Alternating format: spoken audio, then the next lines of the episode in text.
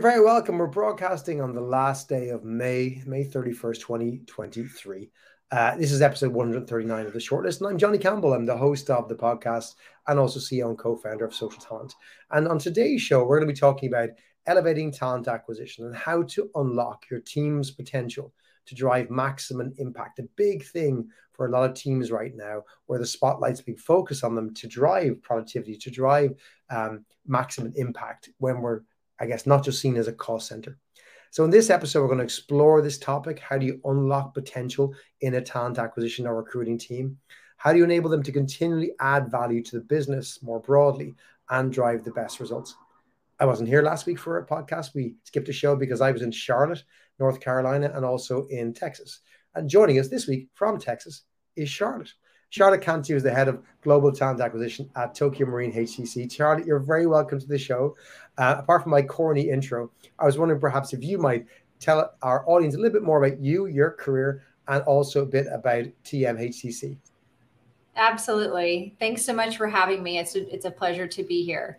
Um, yes, yeah, so I'm Charlotte Cantu. Um, I have been a leader in the talent acquisition space for a number of years. Um, this is truly a passion of mine. I've worked in a lot of different industries in the past, everything from public accounting to uh, funeral and cemetery services to taxes and environmental services. And I joined Tokio Marine HCC about seven and a half months ago as the head of global talent acquisition. So, really now learning more about the specialty insurance space.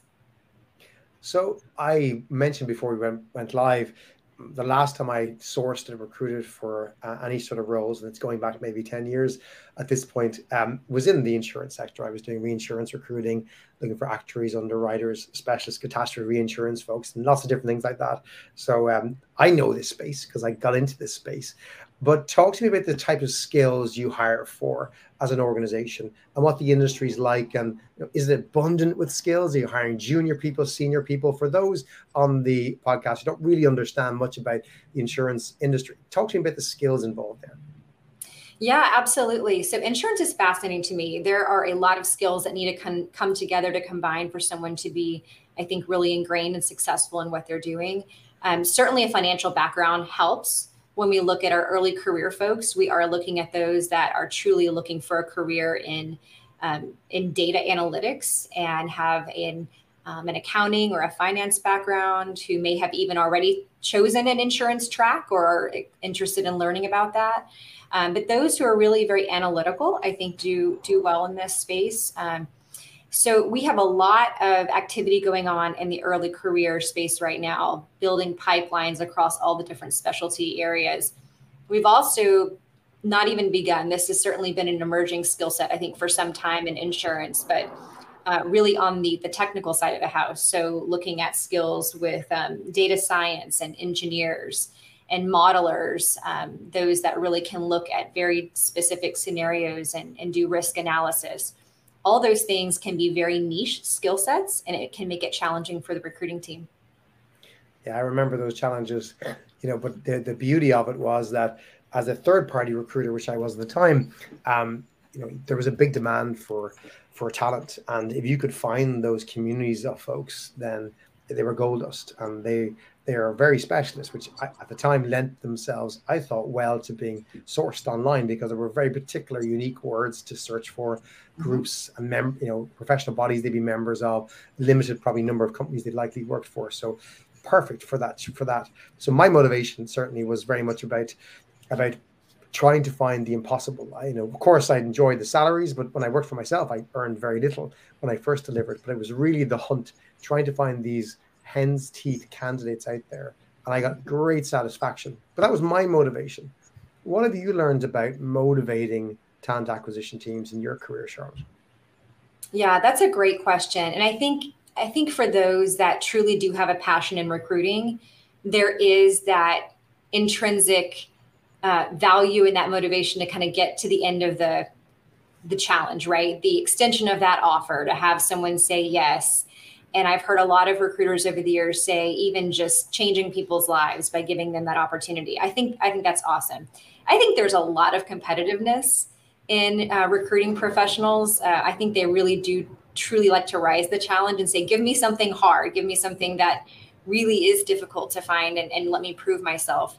I think as the profession itself has continued to mature and, and, and evolve, I also think there is this emergence of a business acumen that has uh, really, I think, developed well within the recruitment space um, because it has allowed recruiters to really be more of that partner and to consult and be an advisor um, internally, and then those that work um, in partnership with corporations from an external perspective. And I think there's just this level of value now that is has has and will I think continue to be recognized within the business. So when we talk about that uh, talent advisor phrase, many of us have heard it. Some of the industry might be cynical to think it's just another word or phrase for a recruiter. But walk me through, if you don't mind, or walk our audience through what you shared with me before we went online, which is kind of the history of the phrase uh, and how you have used it, wh- how you've seen it develop over the years, etc. I thought it was a great story. Yeah, absolutely. So I was sharing earlier, you know, the the term talent advisor, which I believe is synonymous with kind of the version in recruiting of being a, a strategic business partner, which by the way is a very specific initiative for our HR function at TMHCC. Um, again, going back to recruiting, is that talent advisor. The talent advisor uh, term is not new. It's been around since 2004. Uh, I remember reading about it in a and a corporate leadership council report all tucked away in this nice big blue book that I have, probably somewhere sitting on my shelf.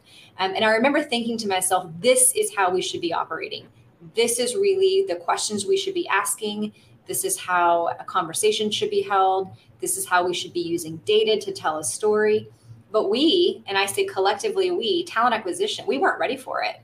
And I don't think it was until probably a good 10 years later that we started to see really more of a trend in job titles changing from recruiter to talent advisor to seeing job descriptions start to really talk about what does it really mean? How does it look to be a talent advisor? Started to see articles emerge on comparisons between what a recruiter does and then what a talent advisor does how that job is being performed and then ultimately you started to see leaders emerge to say okay it's my job as the leader of a recruiting team and maybe a very conservative um, traditional operating recruiting team to make uh, that shift and really put them on a journey to say, okay, we're, we're going we're going down this road, and it should be super exciting. Um, and so there's a choice here.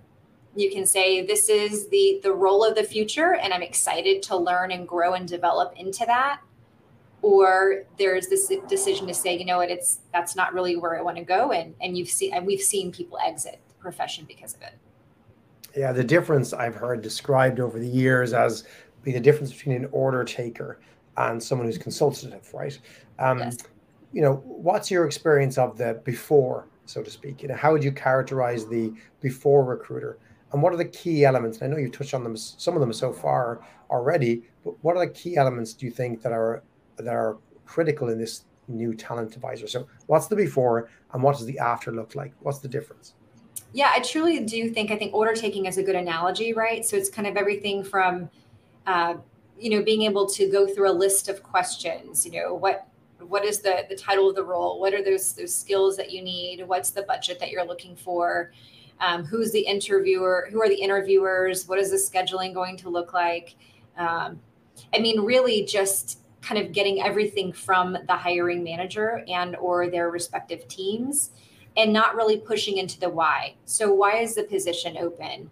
Um, what's created movement within the team? So, this is what a talent advisor potentially would be asking, right? So, and it wouldn't necessarily be at what we've traditionally called an intake meeting. This would be knowledge that should have already been gleaned from just ongoing conversations with that leader and in partnership with their HR partner. Um, our model here at TMHCC is such that we have HR business partners who own the relationship with the business leaders, with their clients internally. And we have centers of expertise, which talent acquisition is one of those. So those that have a TA, a talent advisor hat, would be essentially linking elbows with that HR business partner and should really have a very good understanding of what's going on in that business. um, both by leader and then overall from the business itself, and then linking all the way up to overall strategic goals. When that is understood, it's a little easier and sometimes a lot easier to be able to challenge and push back and bring data to the table that says, you know, I know that you asked for this, but have you considered these emerging or adjacent skill mm-hmm. sets because what you're asking for maybe isn't out there anymore? or the trend that we're seeing in competitors is X. Or, by the way, we have new competitors emerging, and you may never have thought we were competing with X, Y, and Z companies, but we are now. And so there's a, a different level of value that talent advisors, I think, again, intentionally becoming that that model of being a business partner um, can bring versus, I think, again, a more conservative traditional re- recruiting.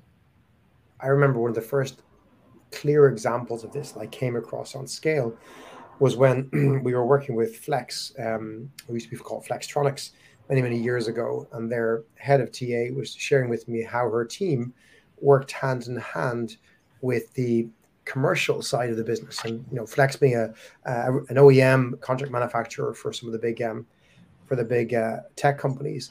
Um, they would pitch to outsource the manufacturing for a whole lot of companies back in the day. And key to that was the ability to set up a factory quickly at a certain cost base in a location to deliver for that, that, that, that client. And she was explaining to me that her talent advisors, as they were becoming, did a lot of work mapping talent, mapping salaries, availability, and then fed that information to the commercial team so they could better mm-hmm. pitch and quote for work. I thought this is fascinating. This is a business. This is a TA team.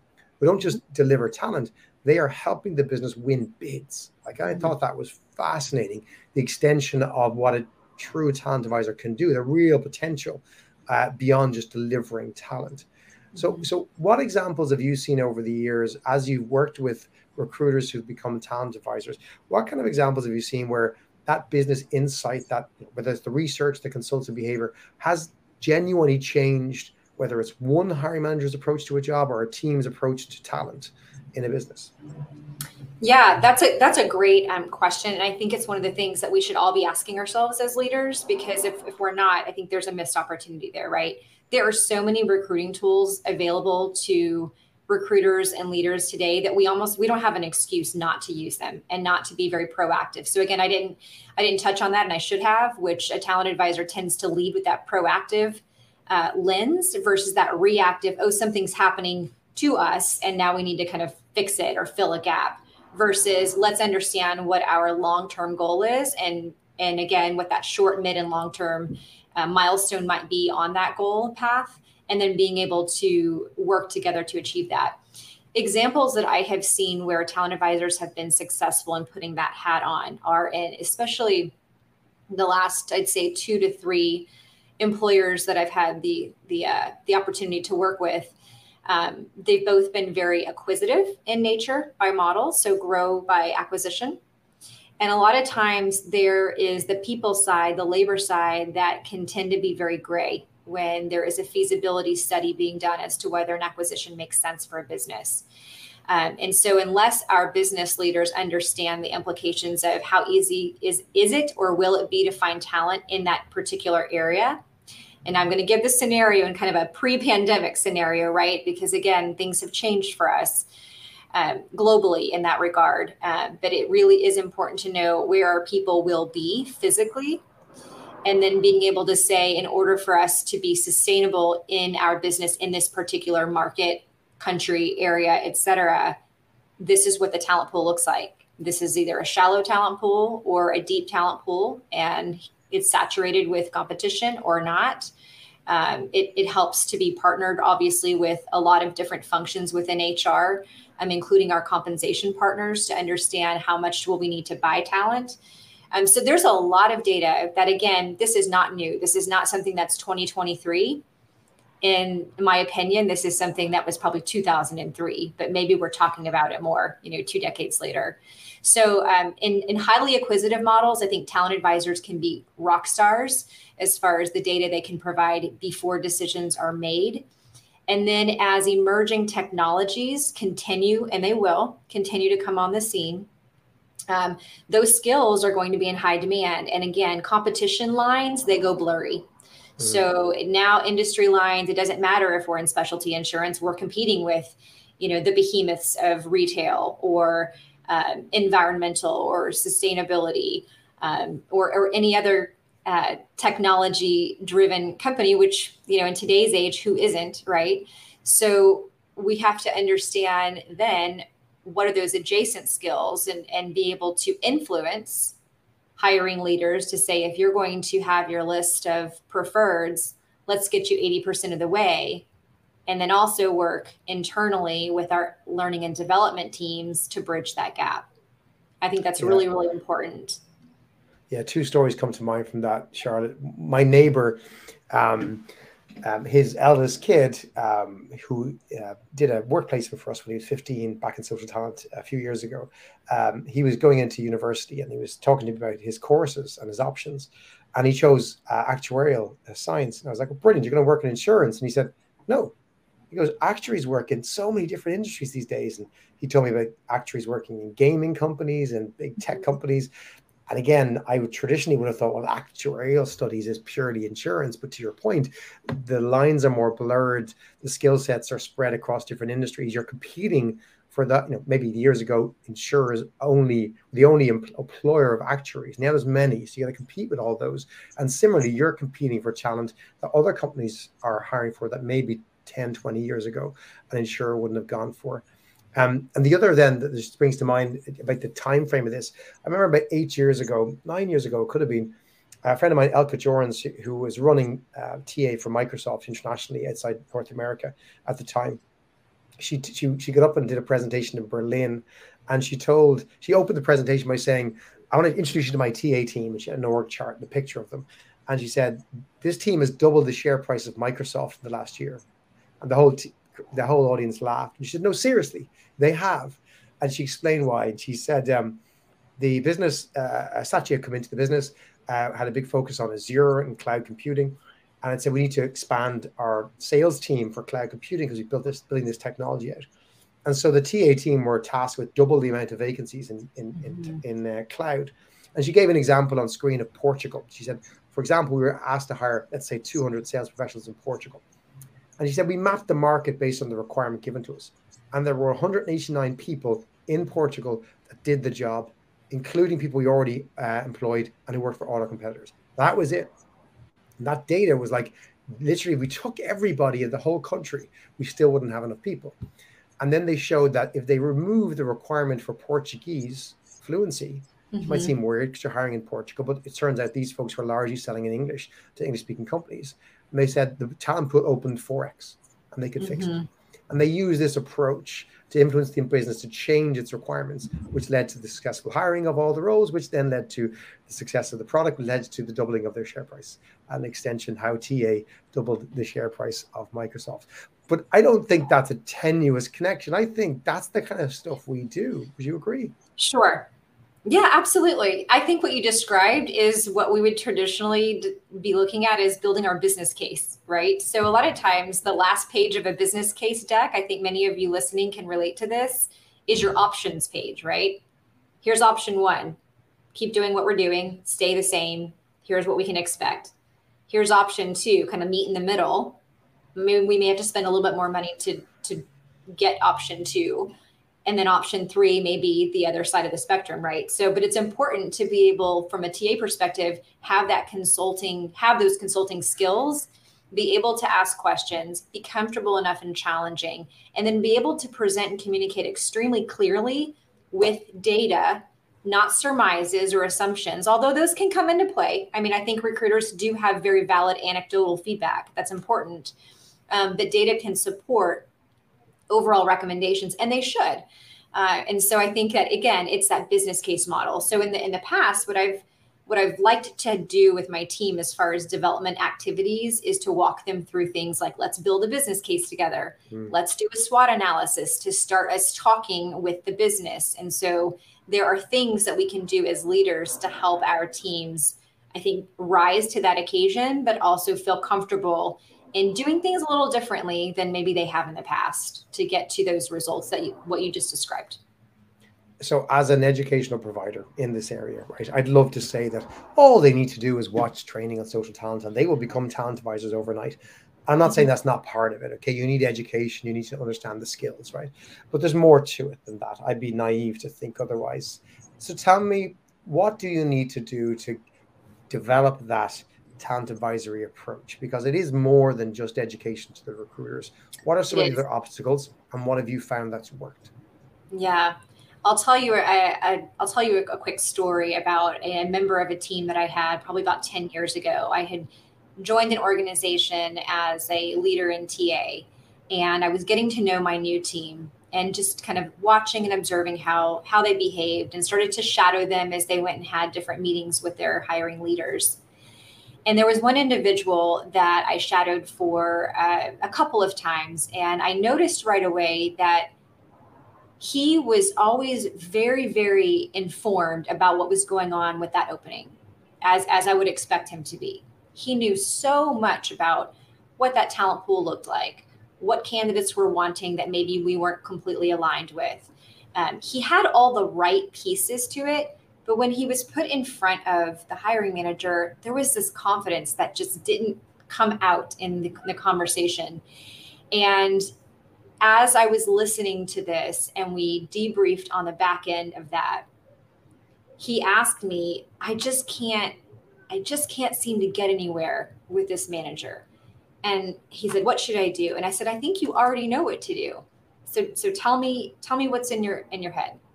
And his response back to me was exactly what I would have guided him to say in that space. I said, You got this. You already knew the answer. So let's let's come back. We'll present this back as a recommendation. And by the way, it's your recommendation.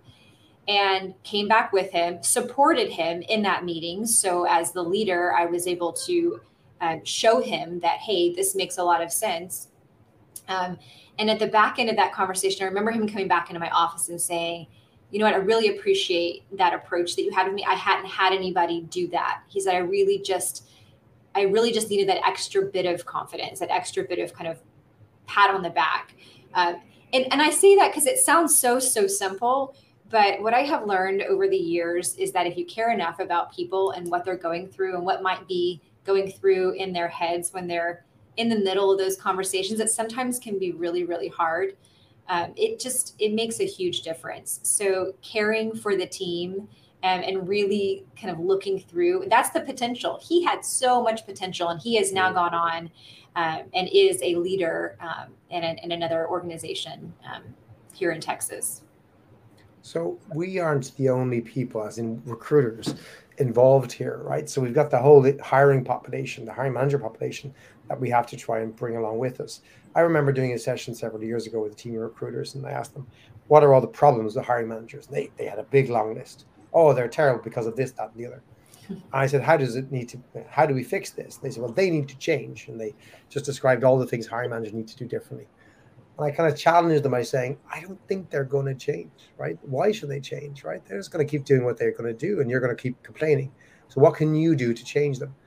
And there was a bunch of stuff about influencing and so on and so forth. But the role of the hiring manager is important in this, right? It does probably require a behavioral shift from hiring managers who are used to you know, delivering the orders in the, and I'll use air quotes for those who are um, um, watching, but um, you know, they're used to spitting out the orders, right? Delivering the orders in an intake meeting.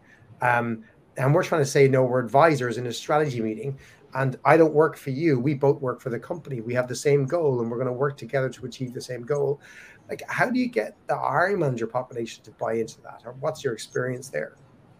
Yeah, I think it's being so transparent. I, I am such a fan of transparency. And I think that over the years, I've seen a shift in how, I'll, I mean, this is generally speaking how people can communicate, but in a hiring manager and a talent advisor relationship where a hiring manager may have done things for, for the same way for a very, very long time and is comfortable in that way and doesn't really see why they should change. And then you have this talent advisor who may be gung ho and saying, I want to do what I'm being asked to do differently. And it makes sense to me, but then there's that disconnect in the middle, right?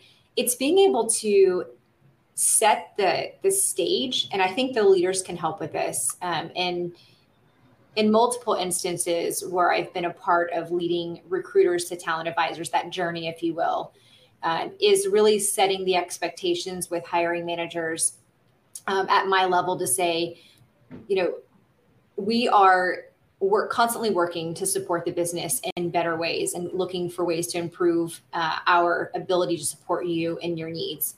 Um, going forward, you may see or you will see um, specific changes and differences in uh, your interactions with your recruitment partner.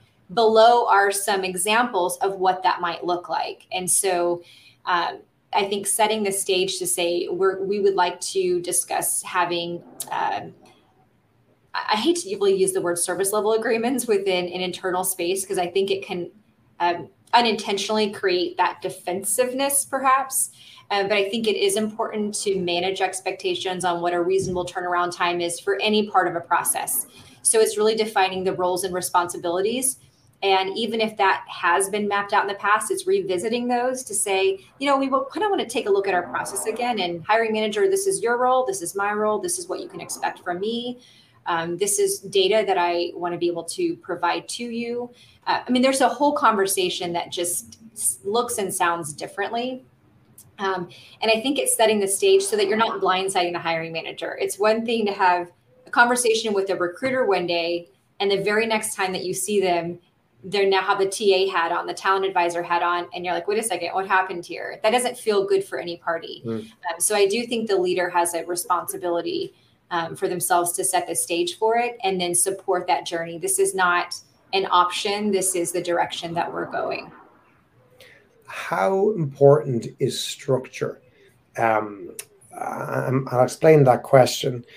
Uh, I, I've talked to several leaders and they go all in on the enablement, just teach people how to do this, and this team will be better.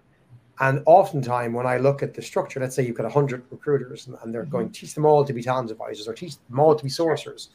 Uh, oftentimes, my, you know, I push back and go, that's not the answer.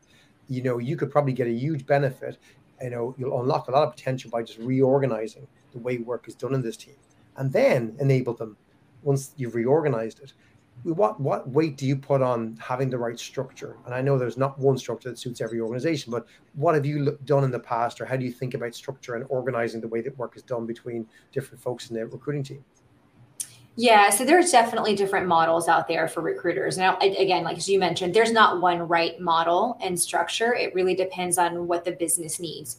For example, at TMHCC, we are a very highly decentralized organization. So we have a lot of different uh, businesses that operate very independent of one another.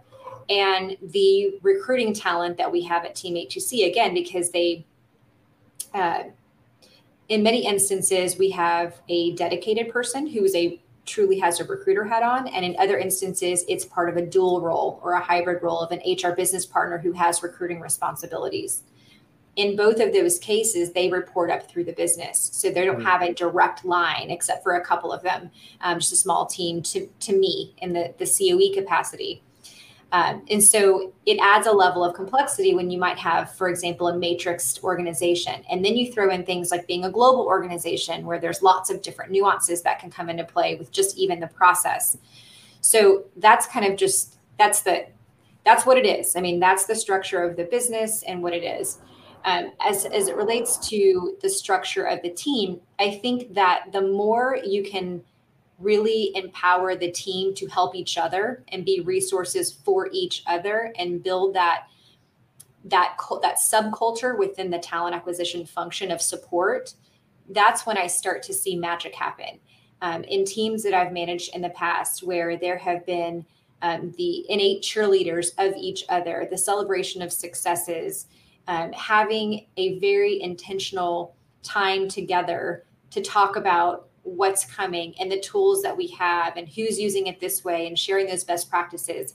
Again, folks, this is not new. These aren't things that we haven't done or that you haven't tried, but it is very, very much being intentional about it.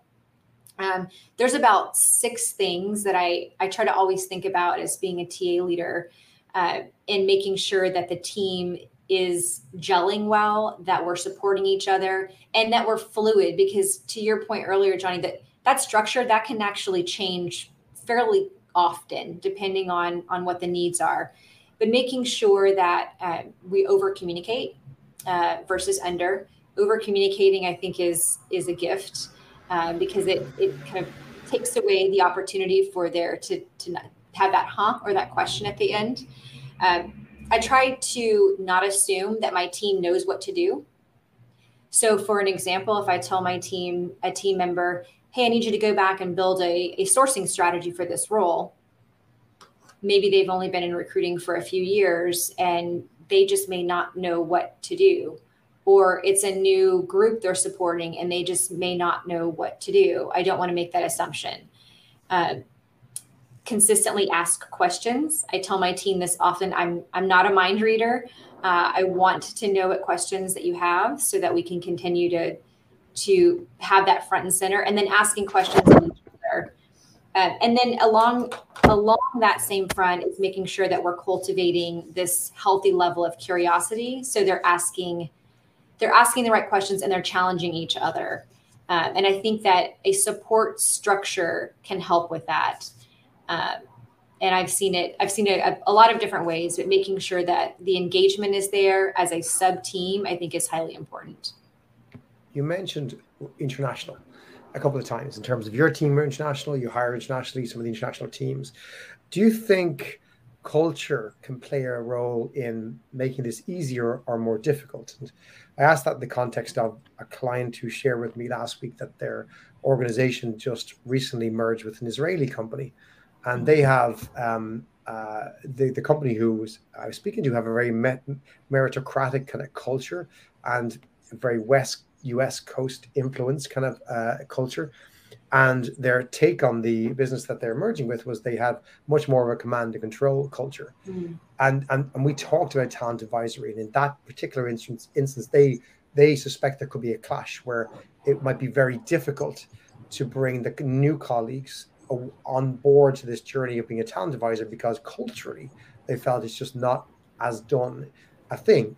You know, you're your your parent company is Japanese, right? That has mm-hmm. to, you know, bear bear on these things. There are cultural differences between the US, the UK, Germany, Japan, mm-hmm. Australia, all these things. You know, does that add some nuance to the whole piece of how do you get there? How do you become better talent advisors?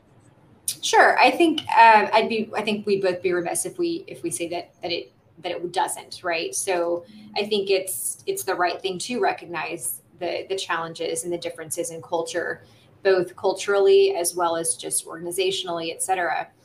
Uh, what I will say is that at TMHCC, the binder, the binding really common thread is our good company values.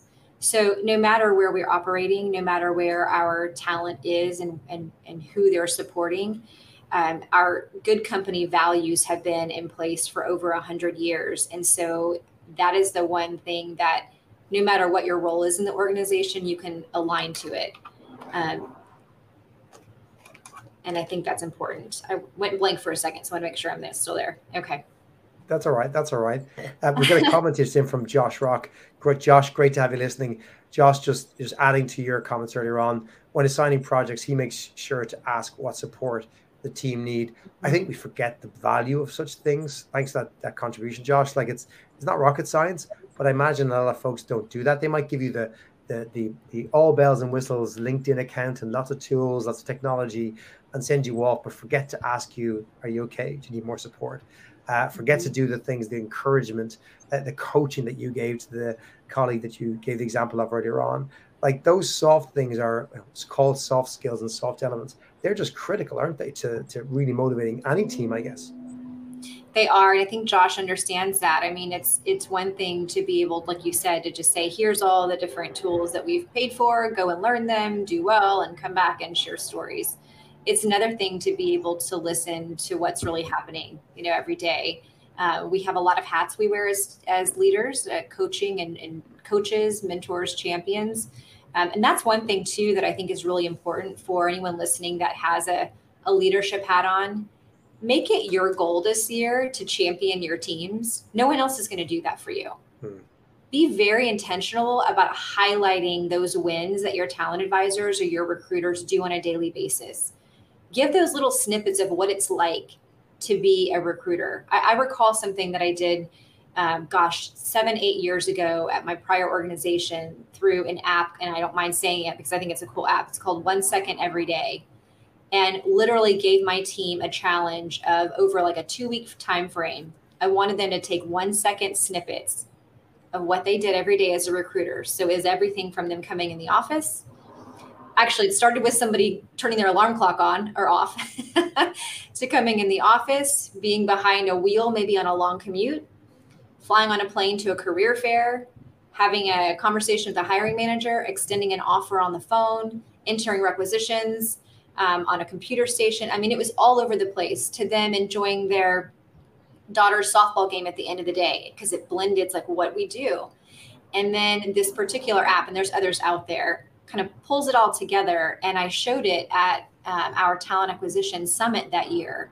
And the reason I did that is because I really wanted there to be this kind of a this realization, this understanding of how how incredibly busy and crazy and awesome that our team is and and this is something i think that transcends across all ta functions is we just have one of those jobs that if we do not as leaders take the time to have the, that peek behind the curtain uh, that's a, that's a lost opportunity. And it, it to this day, I have team members from that activity re- reaching out and saying, "Hey, remember when we did this? It was such a great feeling." And, and we showed that even to our external uh, to an external audience, and it was um, it was a really good experience. I love that. It's a great way to probably humanize the recruiter for even the hiring managers or the most resistant hiring managers to go, this is what we do every day. We're, we're, we're kind of magic. We do kind of cool stuff, we're also like you and we have families and we have commutes and we have all this stuff. Um, I want to take you back to the business case you mentioned earlier on. And you were talking about recruiters seeing things as a business case and trying to, you know, prepare and look at the slide and the options. When you get to the part of the business case that talks about ROI mm-hmm. for becoming a talent advisor, becoming more consultative, what do you look at um, as being some of the key wins that you'd expect to see from this more consultative approach to to recruiting? Yeah, I think that that's grown over the years too. I mean, there are so many more goals now, and I'll say overall just talent or people goals as we should have them internally. More and more organizations now have more diversity and inclusion goals wrapped into their overall people practices, and so that obviously starts at the very front of of a uh, employee experience when they're candidates, right? Is what's the diversity goals that we have for hiring folks into our organization and and understanding where we may be underrepresented in certain areas or levels or functions, et cetera. So that that's very important. That's an that's an ROI slice right there is to be able to say here's kind of where we started and then here's where we may be at a certain point in time and tracking our progress against that. Um, but I think that needs to be something that talent advisors are very clear and intentional about communicating back on a regular basis again with the prior team that i managed uh, there was an expectation and it was part of goals and it was part of how the recruiters were bonused at the end of that year on conducting quarterly business reviews back with their hiring managers. So every quarter there was a meeting that was scheduled their hr business partners attended and there was a presentation that went back that said the last time we spoke this is what we said from a strategic perspective, from strategy going forward the next three months that we were going to focus on. And these are, this is against or aligned with whatever goals we established at the beginning. And every quarter they would report back on the progress that was being made. So I think that's one element where ROI should, uh, can and should be talked about.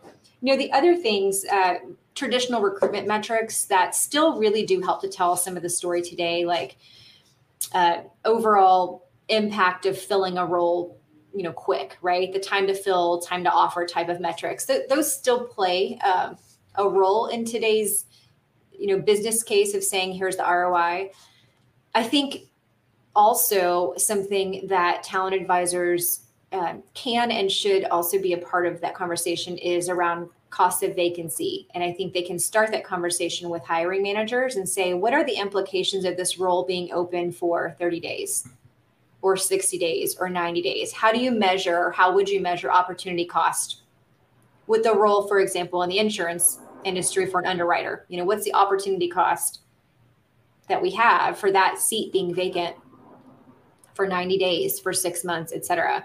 And so sometimes that can also help to influence how quickly we want to move. Perhaps it influences the profile of that that candidate that we may be looking for. Perhaps it's a stretch of the budget if that's an opportunity, et cetera. So I think it's just understanding how to bring the hiring manager into the conversation um, and then being able to to the extent that we can because it's not always easy to get the metrics to support it I love that, Charlotte. Thank you so much. I love that, particularly the cost of an empty seat. I've always loved that metric, and not enough people use it. Right, to really look at the value that we bring to drive business value to the organization. We've come to that part of the show where we've we've we've ripped a load of advice and stories from you, Charlotte. And I think our audience have really, really appreciated hearing you share those stories. We got tons of comments come in as well over the last uh, 30 or 40 minutes on the live feeds. Um, and I'm sure those listening to the podcast afterwards are going to love it as well. But I'm going to ask you for one more piece before you go. And that we ask this of every guest. Of course, those of you who are regulars to the show know this, but I would hoping you could leave our audience with one piece of advice uh, one tip that's either been passed on to you from others on high or you've developed through your own nuance and observation over your career that you can leave our audience with today? Yeah, and this is not something that is a, a shocking um, piece of advice and something that I think you can apply to, to many, many different instances. But I'm speaking at it from the perspective and the lens of what we're talking about today, which is unlocking the potential um, in your teams and that is to, to kind of two things to be patient with yourself as a leader and with your team members and to be as empathetic as we can. I mean, a lot of times we've kind of grown up through the ranks as well, and we can understand where everybody is. Um, but to be able to understand how someone's day and time spent and really um, giving them the benefit of good intentions always, I think can really help to go a long way with building that trust relationship. And then again, getting to the point that you're unlocking potential and it's not, it's one by one. I love that. Some fantastic advice, Charlotte. Thank you so much for joining us from very, very hot Texas. Uh, Houston, Texas here today to not as hot, but still pretty nice Dublin, Ireland, where I am. It's been an absolute pleasure. Can't wait to look to meet up again in person soon. Thank you for having me. I enjoyed it as well. And thank you for listening to the show. Those of you who joined us live for your input and your questions, and those listening on the podcast as well. I hope you really enjoyed the insights that Charlotte provided there. We're going to be back next week for episode 140, where I'm going to be joined by the fantastic Rajiv Sharma. And Rajiv Sharma is the director of talent acquisition for APAC and Middle East North Africa at Amazon. That's a huge role, huge team. And we're dip, diving into a big topic, which is the role of talent acquisition in diversity, equity, inclusion, which Charlotte touched on in the last few minutes. Can't wait to have that conversation with Rajiv. Hopefully, you can't wait to join us. You can join us live on the 7th of June at 4 p.m. Ireland time. That's Ireland, UK, or 11 a.m. New York, 8 a.m. on the west coast of the US. Or it'll drop in your podcast app overnight next Wednesday. Wednesday, be there for Thursday morning on the 8th of June. Until then, take care. See you next week.